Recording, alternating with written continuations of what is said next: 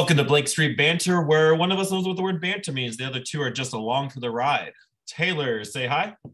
Tyler, wow. Yeah, I was like, come on, Aaron. How's it going? I'm on fumes right now, man. I'm on fumes. Tyler, Frank, say what's up. How's it going, guys? We are joined by Frank Duncan of the Rockies organization, played with the Hartford Yard Goats, the Albuquerque Isotopes last year, and just really kind of solidified his name on the radar. I'm saying that. You never told me that. I'm putting that out there. I was not really familiar with your story. I saw your name come up a few times last year. Frank Duncan's doing this, Frank Duncan's doing that. Like your first start in Albuquerque, you went like 6 scoreless. Something ridiculous. So it's cool that you're sitting here talking to us. What are you doing this off season right now to prepare? Yeah. First of all, thanks for having me on, guys. That's a good question. Right now, I'm actually down in Scottsdale, Arizona. So I spend most of my off season in Kansas City. I am training and throwing at a facility called Premier Baseball. And from there, with the lockout, I'm sure that you could talk for hours and hours on the lockout. But right now for me, I thought the best thing that I could do was be down here and throwing with the coaches that are available that are here at the spring training facility. And so after a few months off of after playing winter ball, I came down here. And I've just been throwing and working out here down in Scottsdale. Okay. So I want to dive into that piece. So you are from San Francisco, the Bay Area. You went to Kansas for school. Is that what took you back to Kansas City? Yeah. So I was born and raised in San Francisco. I didn't have too many college offers out of college, but KU offered me a recruited walk-on spot. And for me, getting out of San Francisco on the West Coast was interesting to me, and getting to play in the Big 12 where you're playing against Texas, you're playing against Texas A&M, TCU, all these big schools, like that was something that was really interesting to me. And I came from a very small school in San Francisco, so that's why I did that. And then since then, my senior year, I met my fiance. And we've been together for 9 years. So, and she's from Kansas City. So okay. It's also much cheaper to live in Kansas City, trust me, than just in San Francisco. Yeah. So that's kind of what has me stuck out there. And, and then when the season comes, we kind of bounce around wherever we need to be. Okay. That all makes sense. That makes sense. Two quick questions on that. You're in Scottsdale. I want to go back to that. Did you go to Waste Management? Yeah. We went to the Waste Management a couple days. It was actually really cool on Sunday.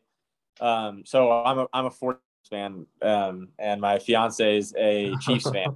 Okay. And so we had a tough championships games. And so when both of our teams got eliminated, we're like, well, that's the Super Bowl doesn't really interest me anymore. Especially the Rams. I don't want to watch the Rams win. And so we went on Sunday, and we actually we were standing right off 18 when they had the 3 playoff holes. It was pretty cool. That's awesome. Yeah, it's a crazy sporting event. That's a crazy, crazy sporting event. Did you see Aaron Rodgers in passing? I didn't go to the Pro-Am day. Oh, okay. And I'm glad I didn't. I'd probably tell him to cut his hair because that's a tough look. It's not his best look. It's getting there, yeah. Yeah. But yeah, he's a popular name right now for Rockies fans, with everyone, every prayer in their body for him to come to Denver. Yeah, I mean, hey, like I said, I'm a 49er fan, so there's been talk about Aaron Rodgers trying to go to San Francisco too, yeah. And now we got Tom Brady. It's like at the end of the day, who really knows, Right. I say that as a Packers fan, I want him to stay in Green Bay, and I absolutely hate the 49ers because you guys have just demolished us in the playoffs every single year, and it sucks. It absolutely sucks. I hate seeing the 49ers name come up on that. I think the ones that sting the most, at least I would imagine, are the ones where when we go to Lambeau and beat you guys this year, man. I don't know how they do it in that cold weather, but they keep doing it. So it's like, all right, we'll take it. So it's so stupid. It aggravates me. Like I even called it. It's like San Francisco is going to beat the Packers. It's just a foregone conclusion because it's the playoffs and it's these two teams. But anyway, the second question I wanted you, what was your lifestyle adjustment from the Bay Area to Lawrence, Kansas? I imagine I grew up in Nebraska, so I'm familiar with the flat Midwest cold and small town life and all that. So I'm sure there had to have been an adjustment period. I mean, just a little bit, you know, like I think realistically, the biggest thing for me was there was a winter, you know, in San Francisco. It's not very warm in San Francisco where I was born and raised. So it's like, it was a warm day in San Francisco is like 70, 75, you know, a cold day is also like maybe like 45, 50. Mm-hmm. So it's pretty mild. But then when you get to Lawrence, I think my first winter there, like walking from the dorms to go work out at 7 a.m. and it'd be like -10 wind chill. It wasn't my favorite thing to do, but, and that's another big reason why I came down early this spring training. You know, it's one thing when you're working out and throwing somewhere where it's freezing, you know, but when you get down here, you know, it's 75 and sunny every day. Your body feels pretty good. Yeah. It's a little bit, definitely a game changer. It just feels better. I'm sure. Yeah, I do not miss those, flat Midwest winters. Those wind chills were ridiculous. Absolutely hated it. Yeah. So let's talk about your career. Your story, as we were diving into this, like I said at the beginning, wasn't really too familiar with you before this year started. Got to know a little bit more about you as the 21 season went on. Then I really dove into it for this interview, and you've been everywhere, man. You're like that commercial, that hotel commercial. Let's just start at the beginning and work our way through it, I guess. University of Kansas, you 2013, 2014 drafted, but you had a huge jump in numbers from 2013 to 14. Yes. What adjustments did you make? The injury? I'm assuming there was an injury. Yeah, I think so. My like I said, I wasn't like a really top recruit coming out of college. Or out of high school. And so I had very minimal college offers. And so KU offered me, I was like, this is going to be an opportunity to either get better at baseball or enjoy playing at a big school. And so I went there my freshman year. I was the setup guy and then closer. And that was kind of out of nowhere. Like when I got to KU, I was maybe throwing 85 my freshman fall. I was 6'3", but I was like 170, you know. It's like I was just tall and skinny. Never lifted a weight. Finally started lifting when I was at KU. Then my freshman spring I came out and I was 88-90, you know. I could always kind of move the ball around and mix my pitches in the zone, which has benefited me. But I pitched well my freshman year, came back my sophomore year as the Friday night guy. Pitched really well. We were on our team didn't do super great, you know, so that was tough. It's never fun to pitch well and then not have the results that you want. But and then I came back my junior year, and going into my junior year, I hurt my shoulder, tore my labrum, and I missed the entire fall and came back right around like Christmas. And, you know, like I think having the fall and building your delivery and building your consistency is big. Mm-hmm. And so the junior year was just kind of thrown off for me, and it was a bummer. It was really tough, you know, but I came back my senior year, I bounced back, I pitched well. And then just continuing to go forward, the Pirates drafted me in the 13th round.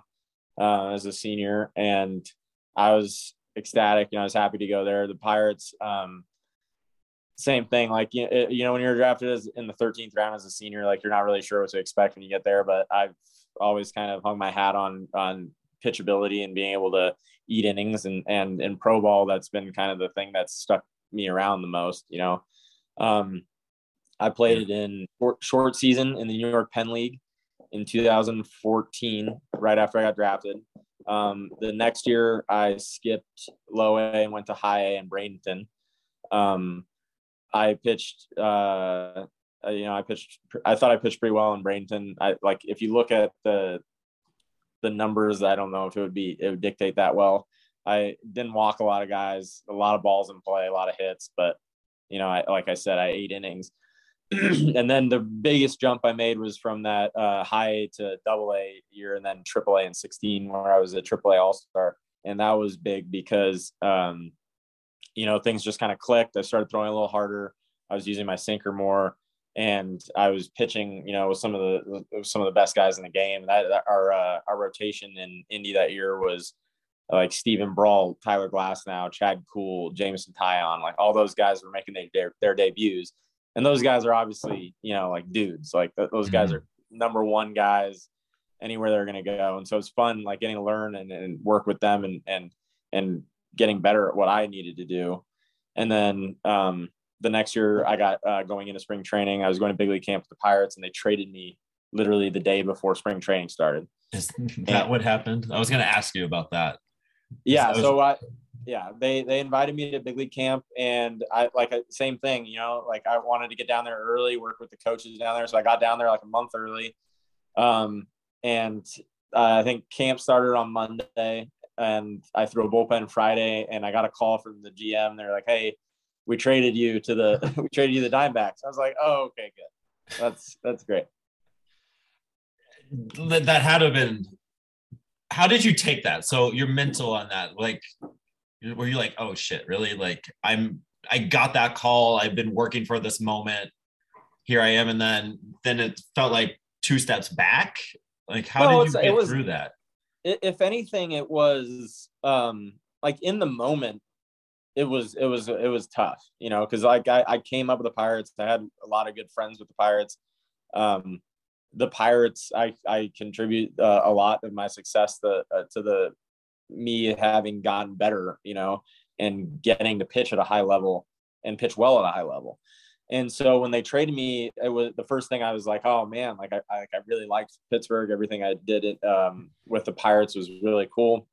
But then and then it settles on you, and you're like, "Whoa, okay. Well, there was actually a team out there that there was a trade that come up, whether it was the Pirates were like, 'Hey, we really want this guy. Who do you want?' Or whether they're like, 'Hey, we really want Frank.'" Something like that, where it was like my name was in talks for guys that they thought would help at a big league level, and I was traded for Phil Gosselin, who's a big league bench guy. I think he was with the Phillies last year, or maybe the Braves. But yeah, I mean, it was one of those things. It was tough at first, but then you realize this opportunity is really big for you. And the Diamondbacks in 2016 had the worst starting pitching staff in the game of baseball. So everybody's like, "Hey, dude, you're going to do it. This is the year." And then I get there, and they've got the best pitching staff in baseball. So that was a really hard year. And I think you can tell by my numbers where I was just kind of not the same. I think one of the big things that I try to help teach younger kids and guys who are coming up now is you are not you can't rely on coaches always to have the key to your success. Because when I was with the Pirates, if something was going wrong, I knew that there was a coach that could tell me exactly what it was. When I got traded, it was all of that information, they don't share it with the team that you get traded to. It's just, okay, we traded for you, go do what you do. And you're like, okay, well then things don't start going your way. And you're like, okay, well, I think this is what I was doing last year that made me so good, and then slowly things start falling apart instead of hey, so you have to become your own coach, your own best coach, and that was a big learning lesson for me that year. Right. So you're adjusting just everything about what you're doing, and you're adjusting to new teams, new teammates, to new coaches, and you're trying to figure all that out while still literally zero time to kind of ease into that situation. There's no way that's easy. And you're playing for the Diamondbacks, which just sucks in general too, as a Rockies podcast. How cool was it to get that spring training, that big league spring training call though? Like, how was that different than your like normal minor league spring training call? I mean, it was really cool. You know, like you're those first, I think the first month was really cool because before you even start games, you're working out and playing catch every day with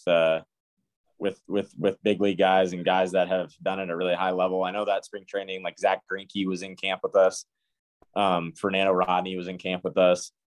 Paul Goldschmidt, like guys like just some like really cool like names and like guys that are really have been doing great for all of baseball.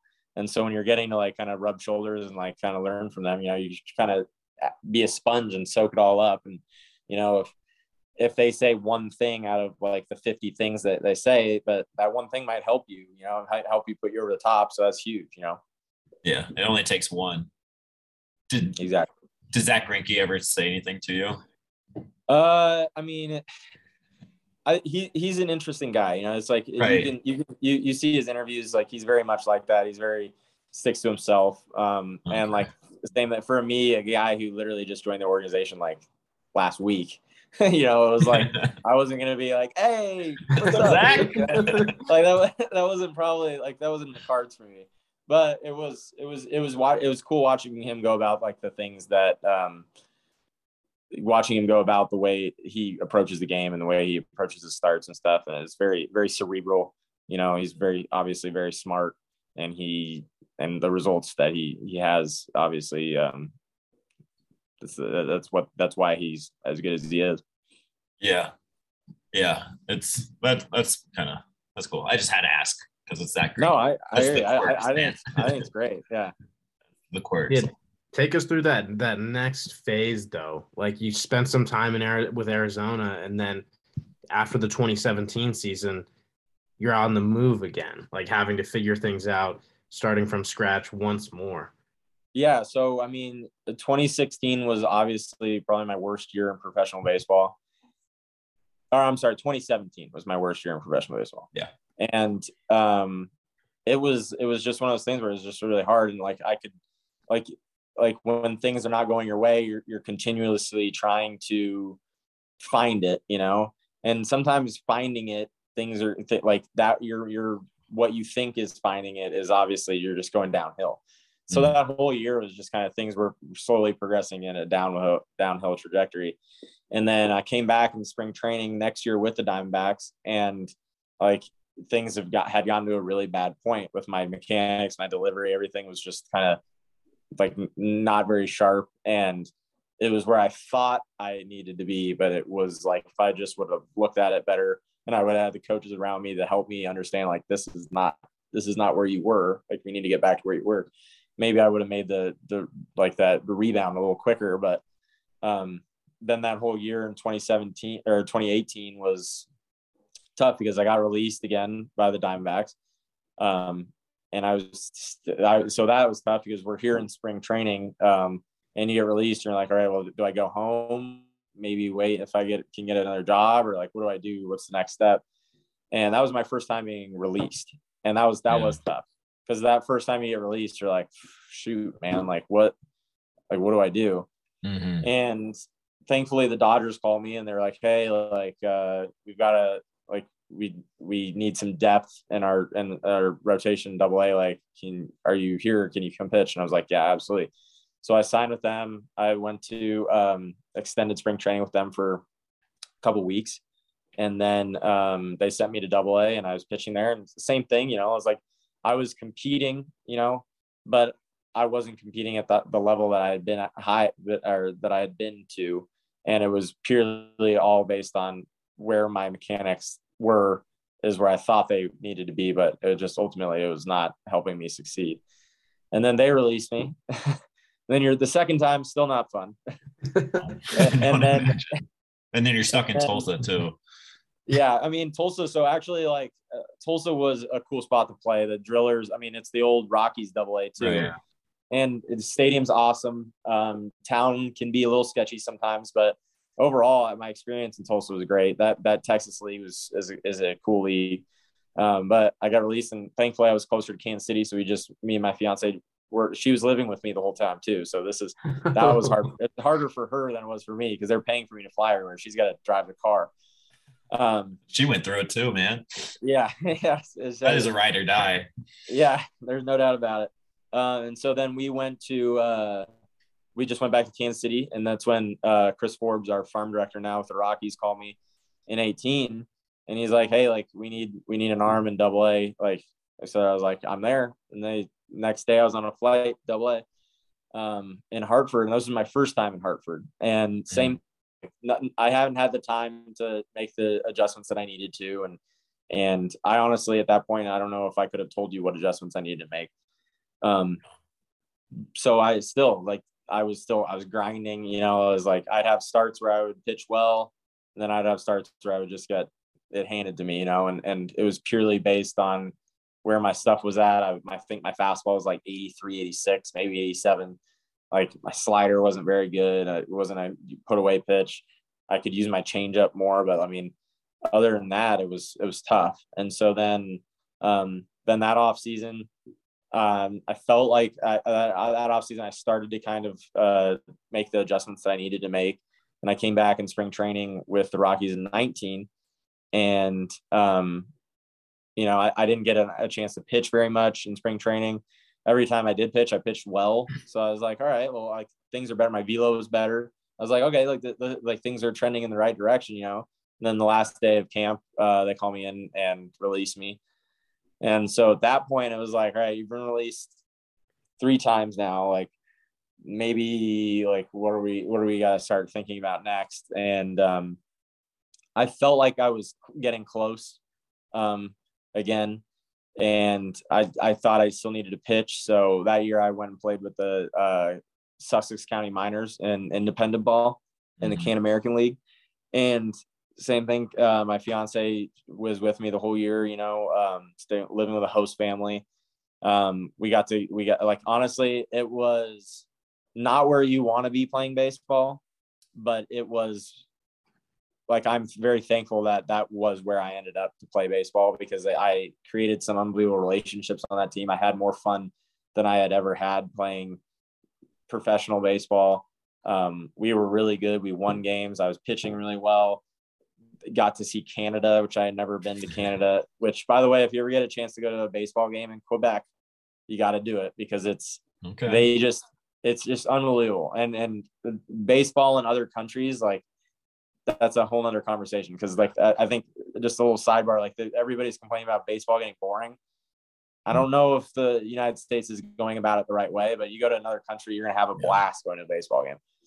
Been watching those winter league games on MLB TV, the Lidome stuff, and just it's absolutely insane. A few of the other guys we talked to, Venezuelan league, Puerto Rican league, and they just said it's a whole different atmosphere. Like you could only have 500 people in there, but it feels like 10,000 with what goes on. It's amazing. It really is. Is it like that in Canada? Even quiet Canada, like has vibes. They get rowdy. It's more like Canada, especially. It's a baseball game's going on, and they're excited for when something's going on in the baseball game. But really, they're like, there's a concert before the game. There's a concert after the game. There's a beer garden at every stadium. People get there 2 hours before the game starts. Like they're listening to like a DJ or like a live band play. Everybody's having fun, you know. Then the game starts and like everybody's having fun. Like it's a cool environment. That's fun. It really is. Yeah. So after that season, I was traded to the Kansas City T-Bones, or the Kansas City Monarchs.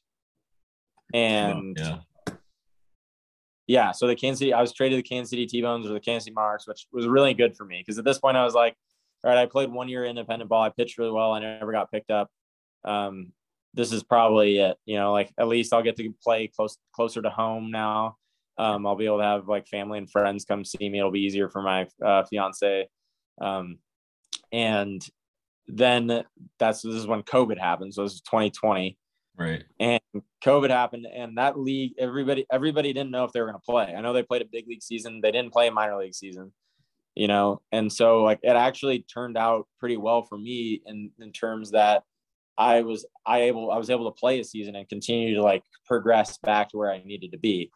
And I played, so the T-Bones opted out of the season because of COVID. And then I was drafted in this draft by the Winnipeg Goldeye from Canada, like another Canadian team. But because of COVID, they were playing the entire season on the road. So we were living in a hotel.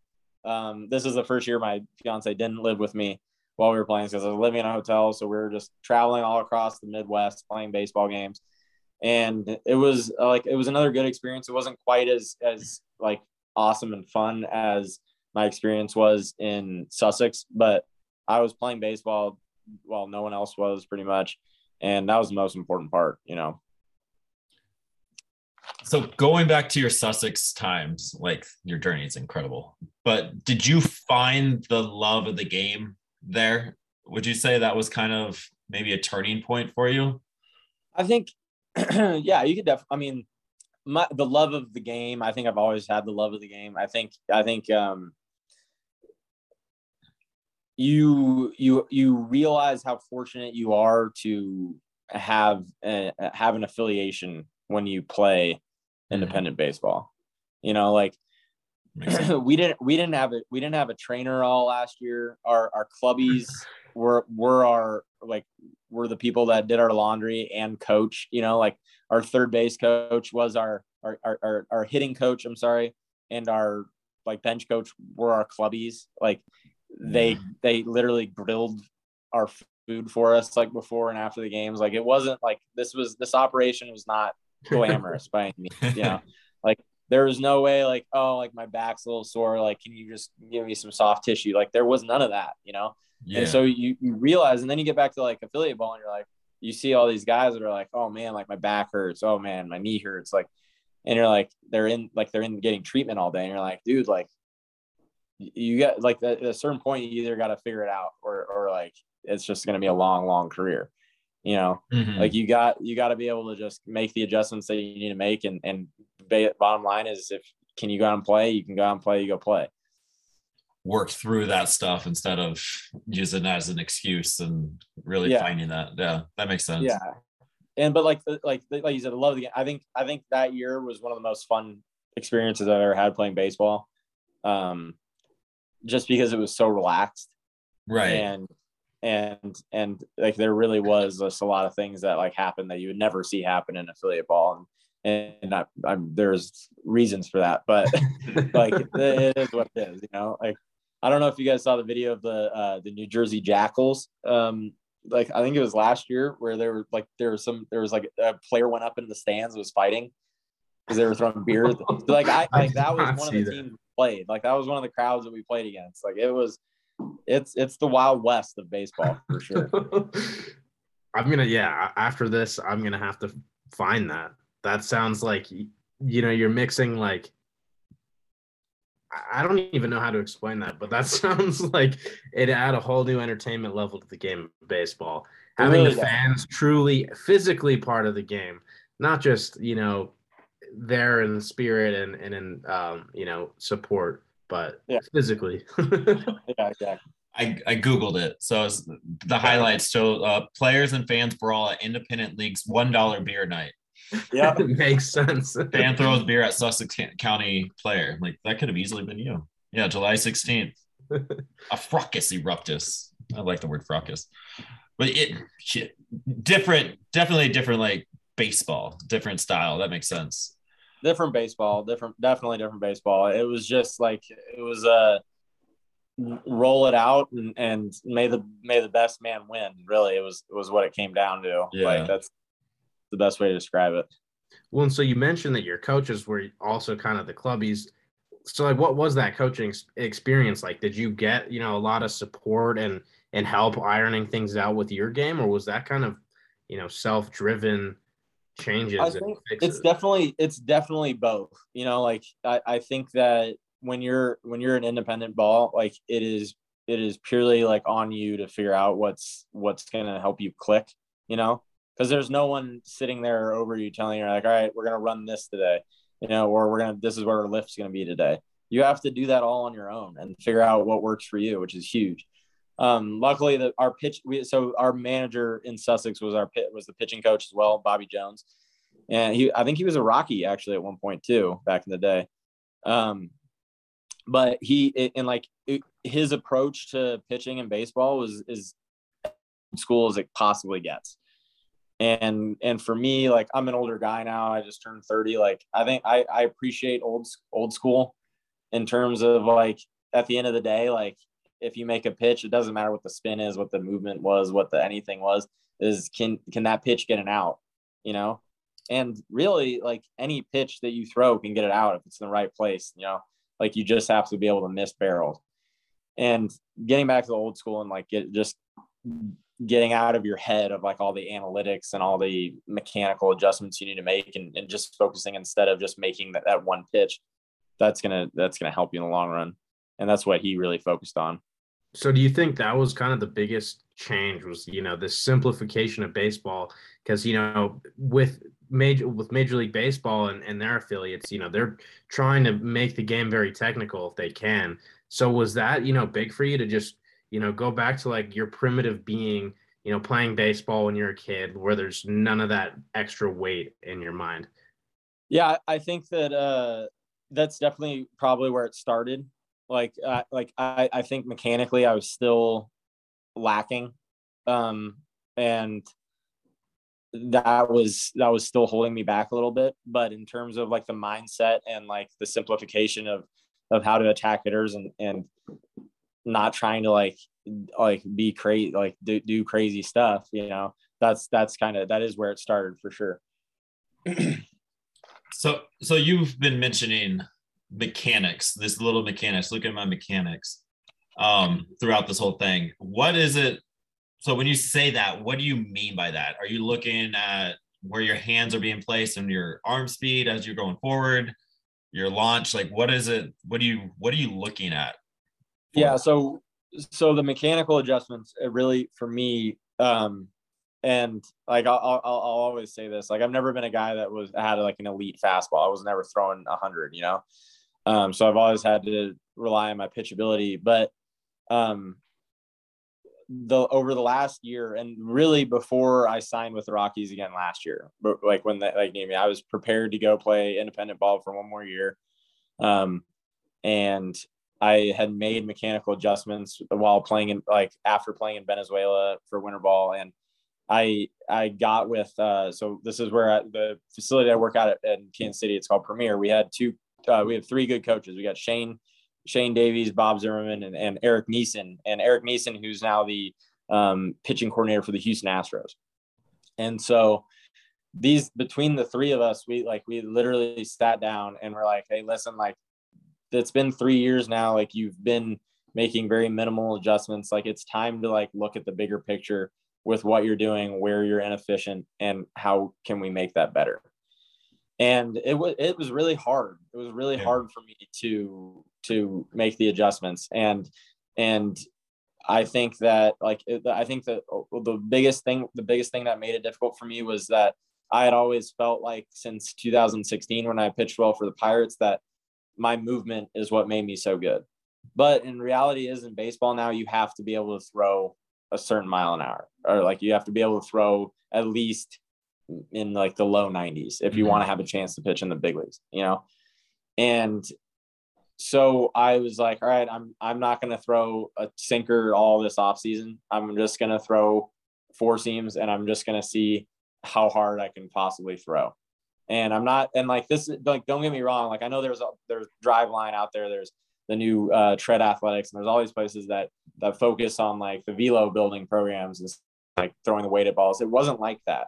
Right. For me, it was purely making sure that, like, making my arm path a little more compact. You know, I'm not necessarily, I mean, it is shorter now, but it's not shorter to where it's like, I look like I'm Giolito or somebody that's just, like, getting it up here, yeah. You know, I'm just making sure that my arm. So, like, for me, A is making sure my arm is at 90 or inside 90 when my front foot gets down. And then the second part is making sure that my torso is behind the midline of my body when my front foot gets down.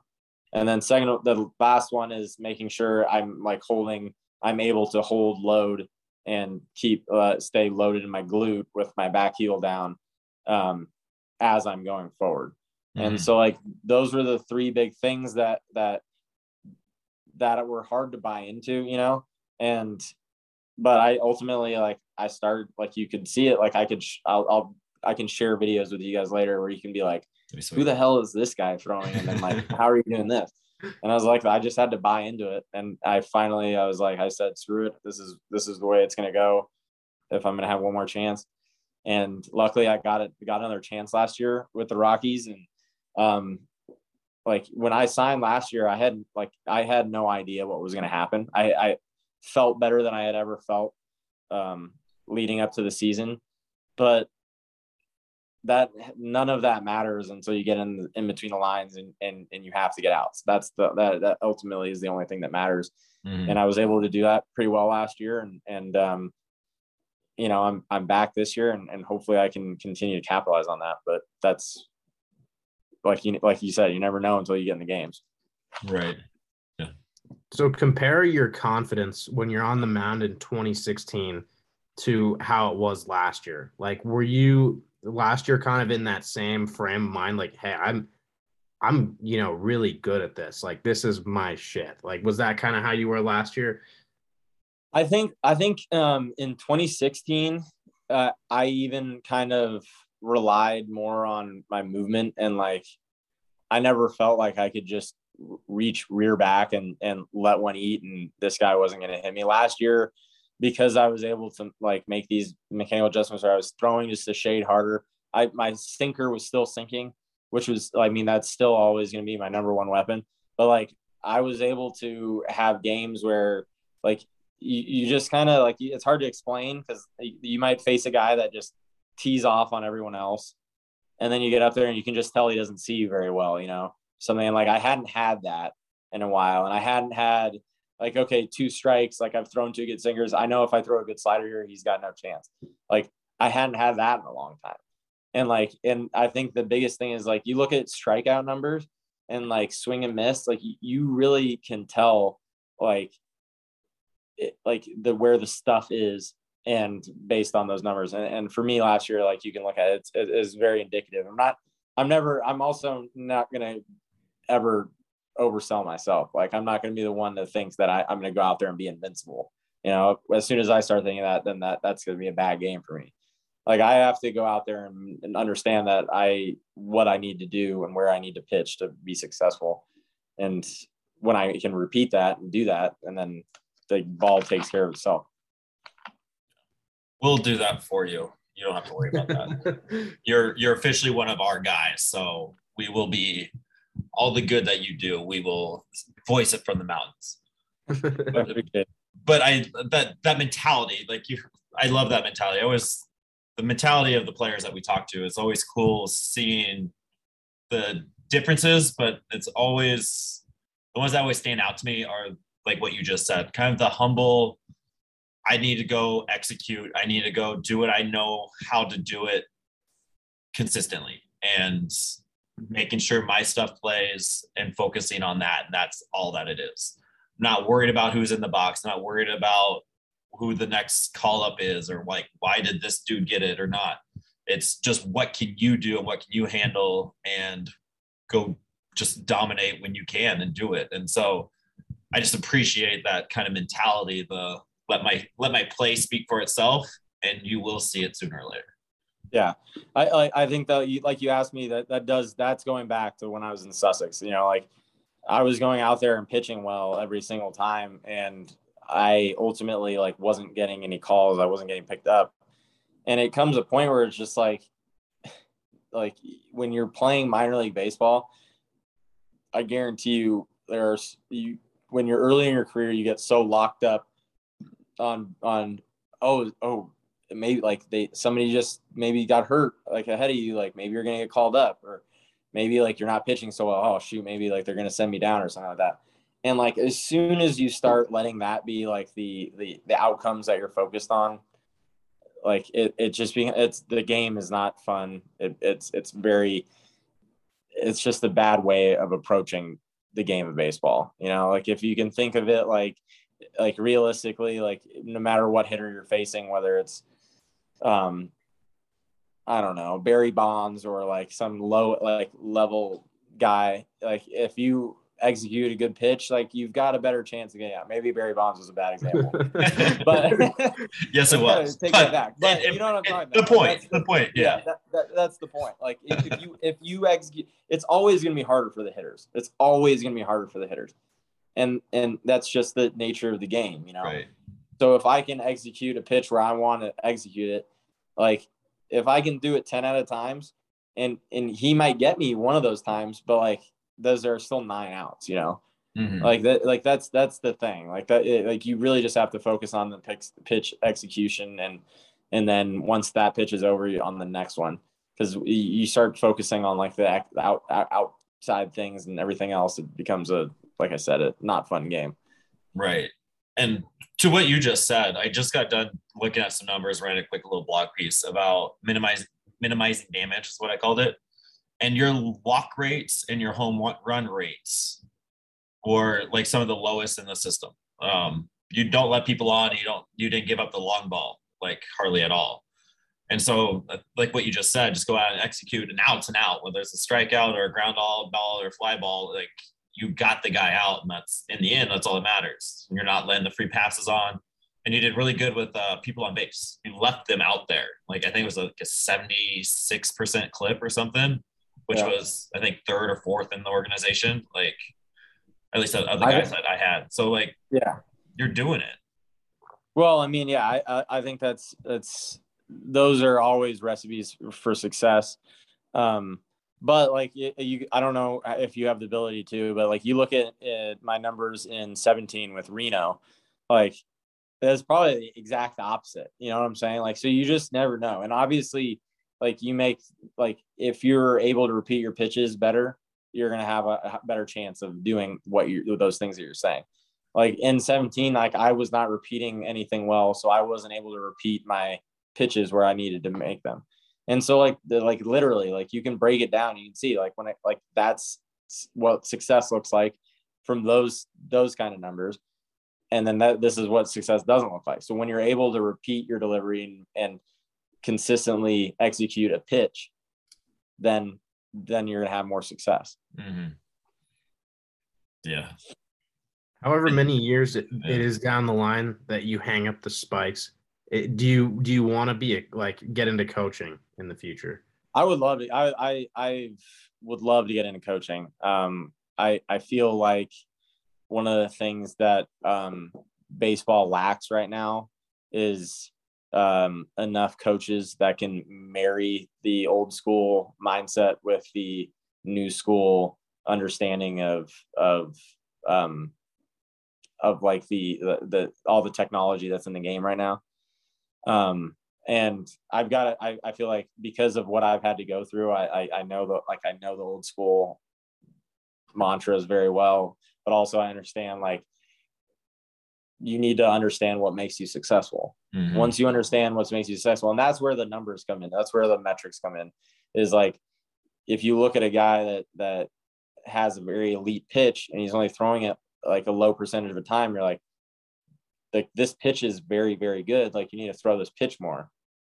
Then ultimately, then on the other side, it's like, well, it doesn't matter if the pitch is good or bad, like you still need to be able to go get outs. But if you have a really good pitch, it's going to help you get more out. So like, that's where you need to kind of combine the two.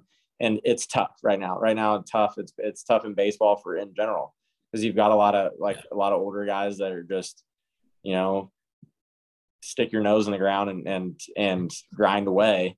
And then there's also on the other side, you've got organizations that are trying to marry the two. Like you look at the organizations that do it really well, you can tell, you know, they're repeat every year. And they take guys that are like, like he wasn't very good the last couple of years, and now he's like one of the best pitchers in baseball. How does that make any sense? Oh, okay. Like they got him to do some things that he didn't know he needed to do. Yeah. On that, like we just talked to Jordan Pacheco, and he your coach, kind of not your coach, the hitting coach. Yeah, hitting coach in AAA.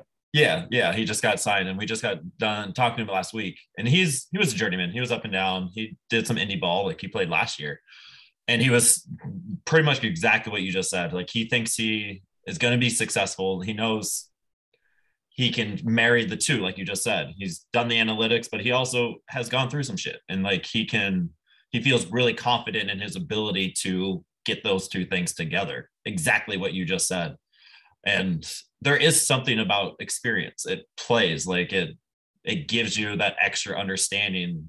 You now know what to look at. You now know, all right, maybe this is just a bad game, or I need to look into it. You're able to actually like dive and figure it out. So there is something to that. I hope you go into coaching afterwards down the line. Well, I think I like to think I've got a few more years in me. So I'm plenty. Yeah. Yeah. Just hitting the prime right now. Yeah. Yeah. We're talking 10, 15 years down the line. I got you. We could keep talking, but maybe we'll just ask you to come on again later. Let's end this with some good fun questions. So we always like to end with some softball questions with our guys. And I did not go to Kansas University's profile. Usually I go to the university profile and see how you answer some, like, what's your favorite food? What's your favorite movie questions? I didn't do that today. But what are your thoughts on robo-umps? As you are aware, I'm sure, AAA. I don't know if that's a softball question. No, it's not. I should have said it before I gave my little speech, right? But yeah, your league, the High A West, is taking on robo-umps this year. Yeah, it's gonna be a pretty big adjustment, I would say. I don't like we have this debate literally almost every day at the field. You know, like, hitters are gonna hate it. No, hitters are gonna love it. Pitchers are gonna hate it. Oh no, I think the pitchers are gonna love it. And you're like I really have no idea. I've heard mixed reviews on everything. Like, I've heard like you're able to get away with some pitches where you're like, like, that's a weird pitch that shouldn't be called a strike, but now it is a strike. And then there's also like where hitters are not gonna like that, you know. But then there's also ones where it's like, okay, like, I can throw a fastball now, like, pretty high, and it's a strike, but you're not always like trained to hit that pitch, you know.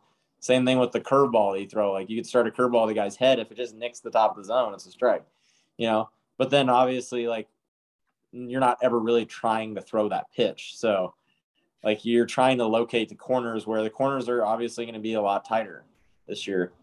I think that what it bums me out, the robo-umps, because one of the things that I love in baseball, one of the nuances of baseball, is having a catcher that is just so good with his glove that he's able to steal strikes. And I think that's part of the game that I don't know. I like those catchers who we can all agree that catching is one of the positions where you really don't have to hit very well. And this is going to turn catching into, like, it's going to get rid of the finer points of catching. You know, those guys who are really good at stealing strikes are just going to go by the wayside, and it's just going to be a guy who can literally knock the ball down and throw a guy out. But if he hits really well, then it doesn't really matter what he's like catching. And so that's a bummer. That is a bummer. But we'll see. I can give you guys an update once the season starts to let you know how it goes. But I'm not overly worried about it. Like, I rely on guys putting the ball in play and weak contact. So if I can just fill up the zone still and have them swing, then that'll be good. Mm-hmm.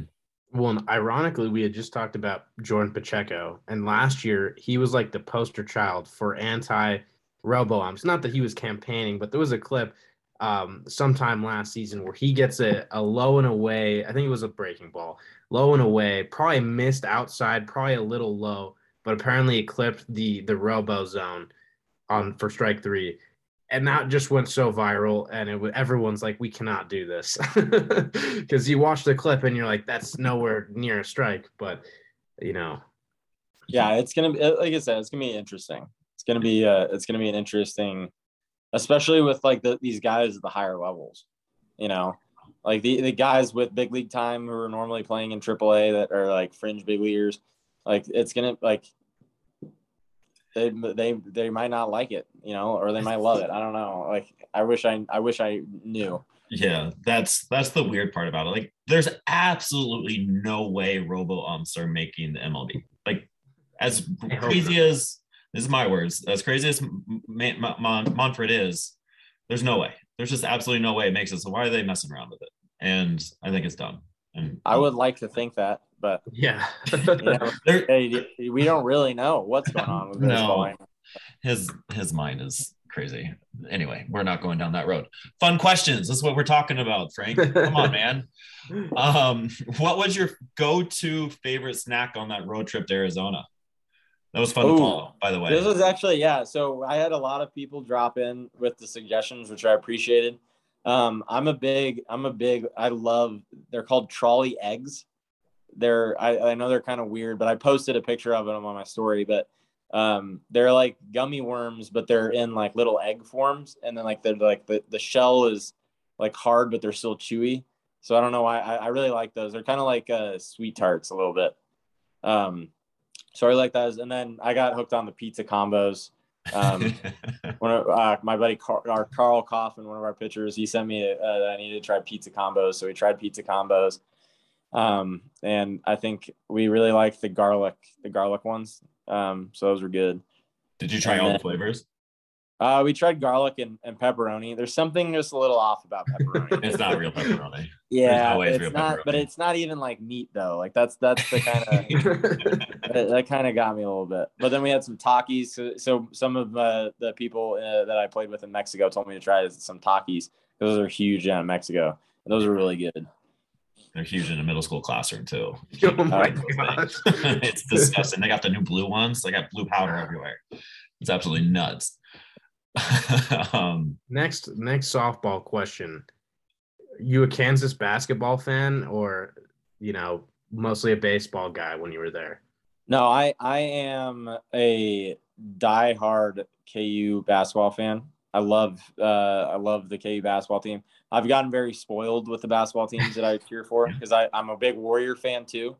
So I've got the Warriors and KU, and those are all the basketball teams I need.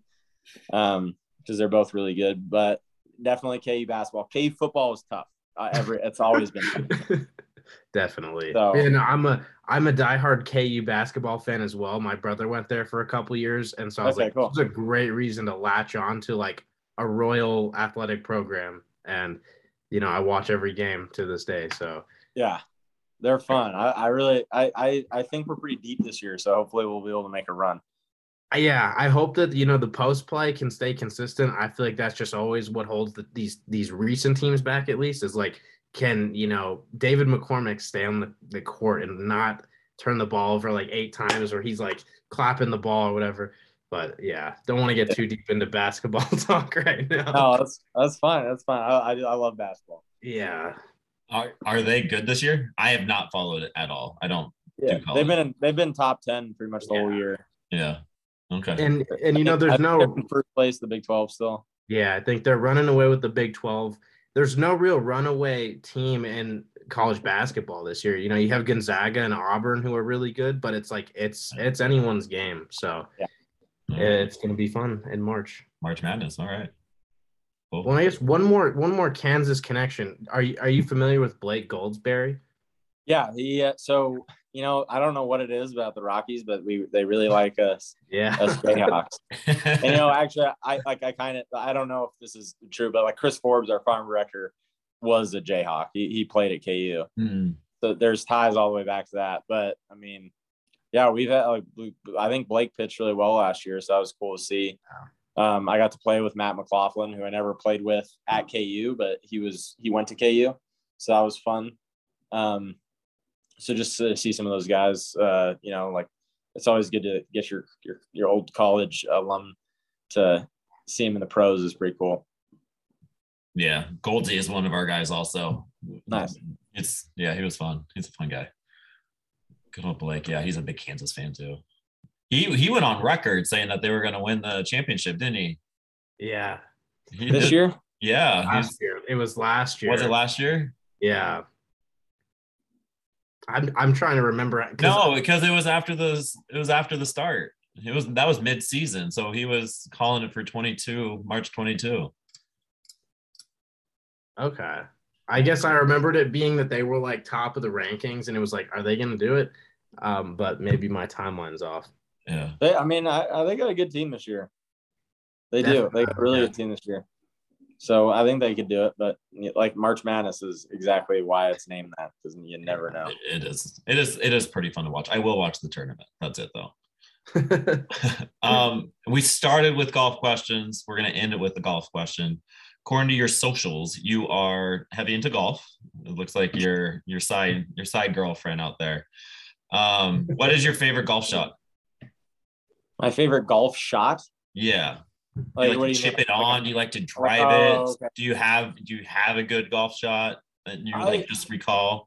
I love golf. Golf doesn't love me. So that's the best way to describe that relationship. I like to putt. You know, I think anytime I'm playing with people, I can make some big putts, which is fun. I've just gotten a little bit better with my driver. But my wedges still need work. You know, it's one of those things. I like to, if you can sink a 10, 15 footer with a little bit of movement, a little bit of swing, I think that's always fun. And I always try to walk them in.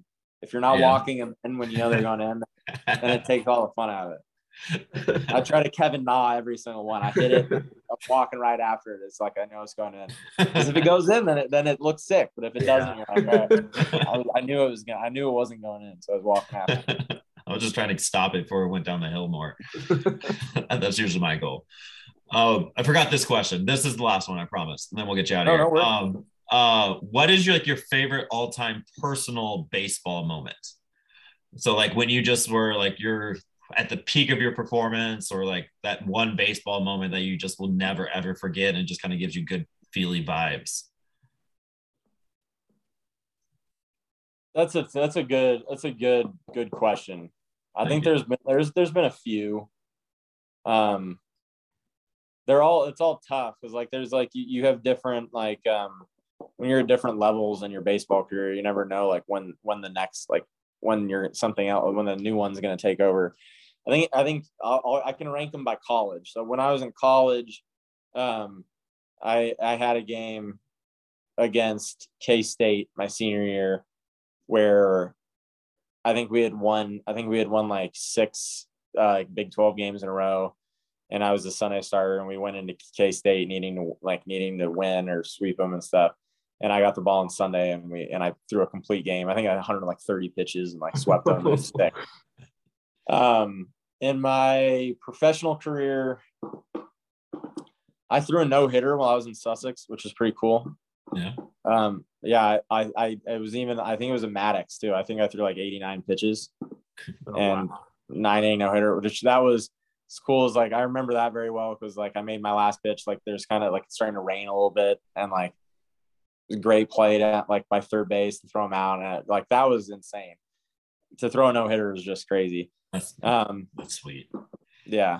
And then I think in my professional career, when I getting the opportunity to play in the AAA All-Star game. Yeah. We're coming from being a senior sign and not a high round draft pick, and getting to I threw one inning. It was in Charlotte, which is an awesome place to go to a baseball game. If you go to Charlotte, go to a Charlotte Knights game. Mm. But I think I threw I had a 7 or 8 pitch inning, and I got out of there and I was whew, that was fun. That was that. That was a good way to get in, get out. Yeah, that's sweet. Do you remember anybody you faced? I don't know. Travis Tyrone was a AAA guy for the Mets who was in that league. He had a lot of pop. Shoot. Other than that, I can't remember off the top of my head. I don't think there was any. I didn't face any big league names. Okay. But I will say the starter for us was Jose Barrios, which is pretty cool. Yeah, so that was pretty cool. And then Judge and Gary Sanchez was on that team too. That was cool. But Judge hurt his knee, so he didn't go and play. He's always hurt. But it was cool. That was an unbelievable experience. So that's got to be up there for me too. I love that. Those are great stories. Yeah, the Maddox hitter. I get like the way you pictured, you were describing it. I can just see it. That's pretty cool. Love it. Frank, thanks for hanging out, man. This was fun. Yeah, you're awesome, dude. Yeah, I appreciate it, guys. Thanks for having me on. It was fun talking about baseball. I love baseball, so yeah. We'll catch up later, hopefully. Yeah, get more thoughts on those robo-umps, and we'll go from there. But we're rooting for you. We'll do all the publicity for you. We got you. All right. I appreciate it. I appreciate you guys. You guys have a good one. Have a good night. Good night, Frank. Take care, Frank. Thank you for watching and listening. Please check out our link tree for more content.